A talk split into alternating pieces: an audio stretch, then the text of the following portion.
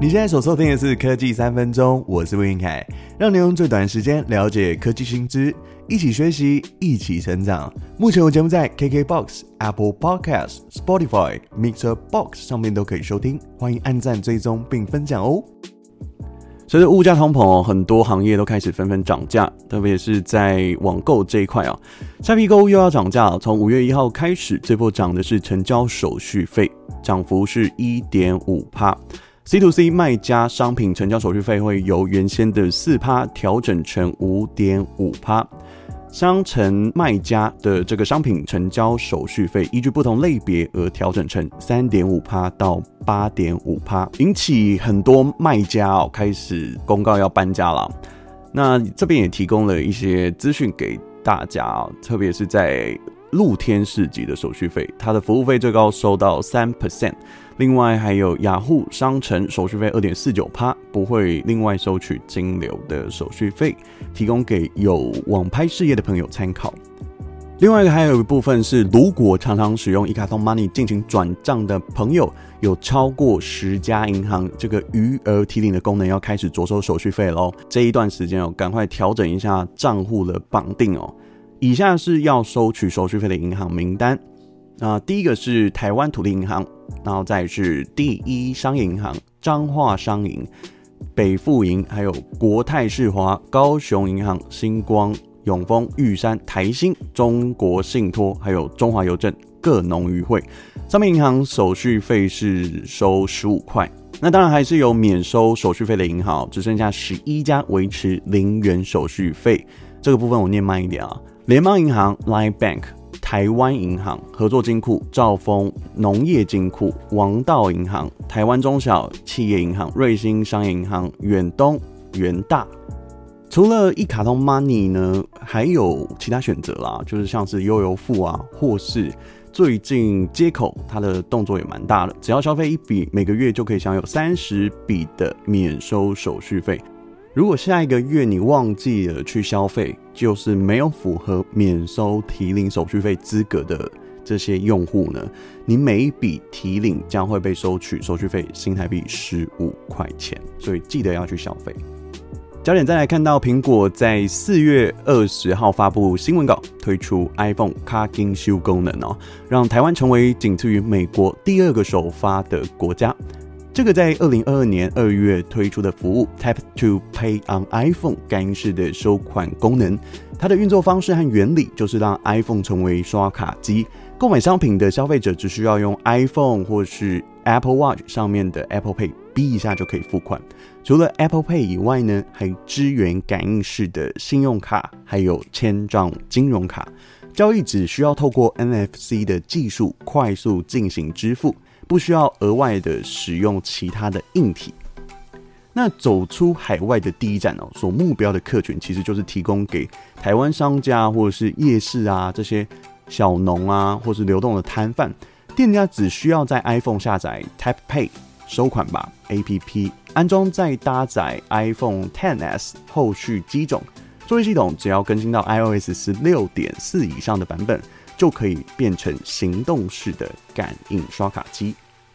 但如果想要用这个服务的话呢，你必须要是 XS 以上的机种。所以 XS 以下的，包含 iPhone SE 啊、iPhone 八、iPhone 七这些有 Touch ID 的机型，其实都是不行的。加上 iPad 啊，或是 Android 设备，也是没有办法使用 iPhone 卡金修的功能。那首波开放的业者呢，有五五六八八台湾大车队提供问奖，有一个新的收款模式。那也将成为首波支援支付平台的有中国信托银行，目前只有提供公司有统编的或是有税籍编号的商家可以申请 iPhone 卡金修。个人账户的部分目前只能通过 Tap Pay 收款吧。那依照呃 APP 的流程，像。公司提出申请哦，通过审核后就可以开始使用 iPhone 卡金修。即日起申请成功，可以享前三个月免月租费的限量优惠。那 Tap Pay 收款吧，特别适合巡回不同市集的摊商年轻人哦，特别是你在副业摆摊的时候也能收取信用卡。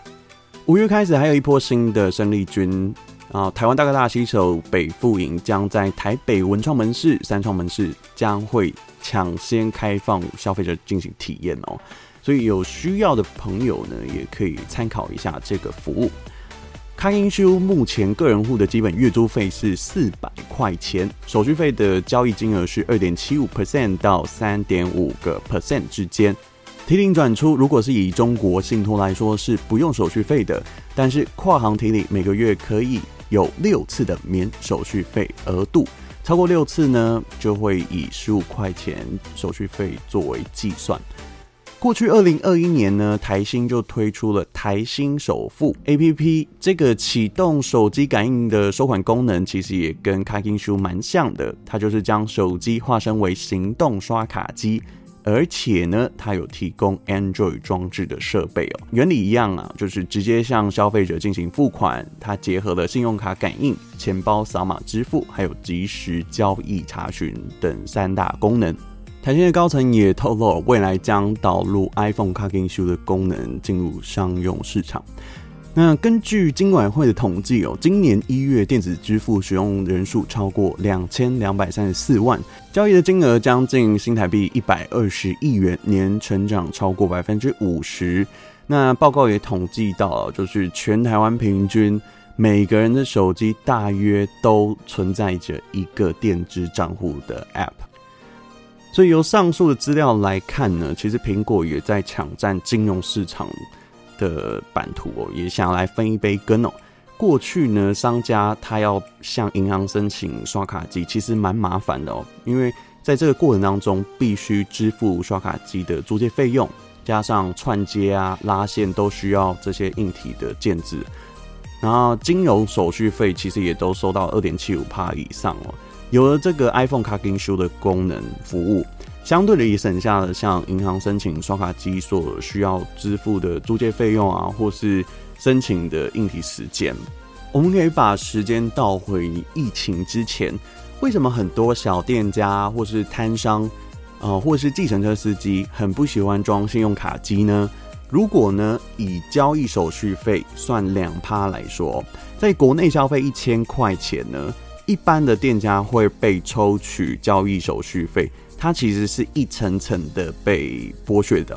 零点二五趴是给收单的银行，零点一五趴会给信用卡的组织，有谁呢？像是 Visa、JCB、Mastercard，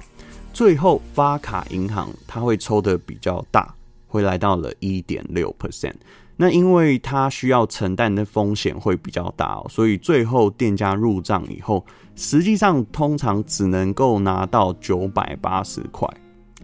当然啊，现在的手续费已经超过了二点七五 percent 哦，所以其实这相对的，对于一些小摊贩来讲，他们也不太想要装。那但是因为疫情的关系，现在都提倡这个无现金支付嘛，所以变成是一种趋势。所以我们刚刚有讲到的，就是银行它会收取手续费以外呢，其实在发卡端。这个信用卡有一个很重要的功能，就是收集使用者的大数据哦。当你进行刷卡之后呢，在银行的背后，它的后端系统资料库就会开始收集资料。例如，你经常在哪里进行消费，有没有固定的消费模式，它会透过 AI 人工智慧进行推算，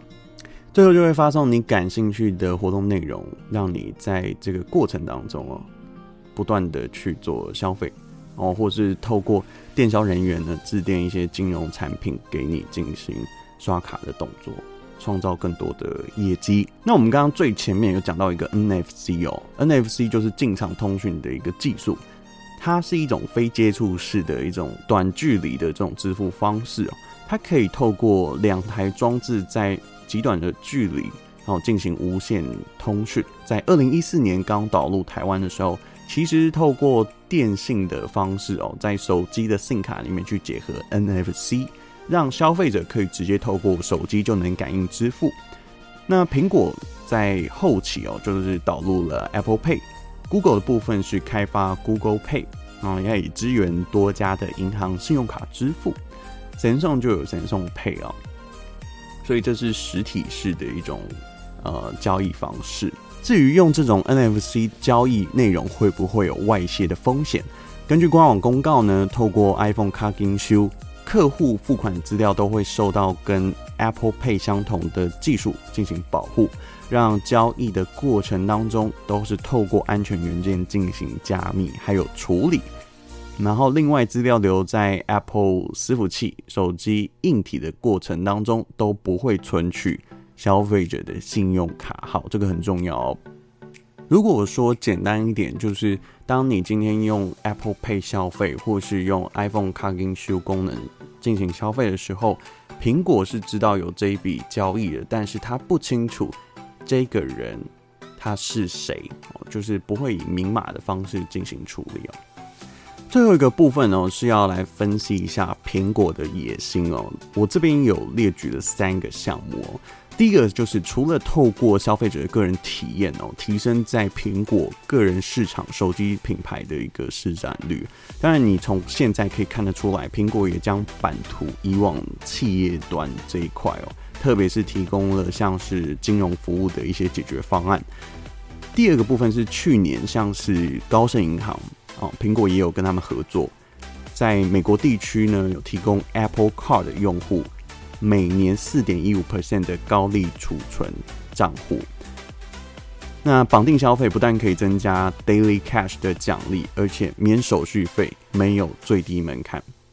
那除了 Apple Card 的这个服务，还有透过 Apple Pay 或是先买后付的这种金融服务，像银行合作。服务串接的这个过程当中，也赚取一些串接的费用。除了为公司创造更多的利润以外，进而你也可以获得商家和使用者这些去中心化的金流资讯，也就是我们要说的第三点，就是收集使用者和商家的数据，特别是这些使用者的喜好数据哦。苹果可以跟零售业者保留这些匿名的交易资讯。包含大约购买的金额、用户的这个匿名的识别码，还有约略的日期，还有时间，这有助于苹果在分析商家的这些资料过程当中呢，提供云端服务，或是未来 Apple Card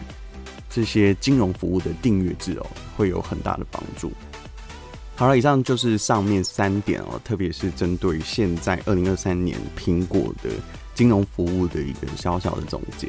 以上就是今天的节目内容，希望你会喜欢。我们下次再见，拜拜。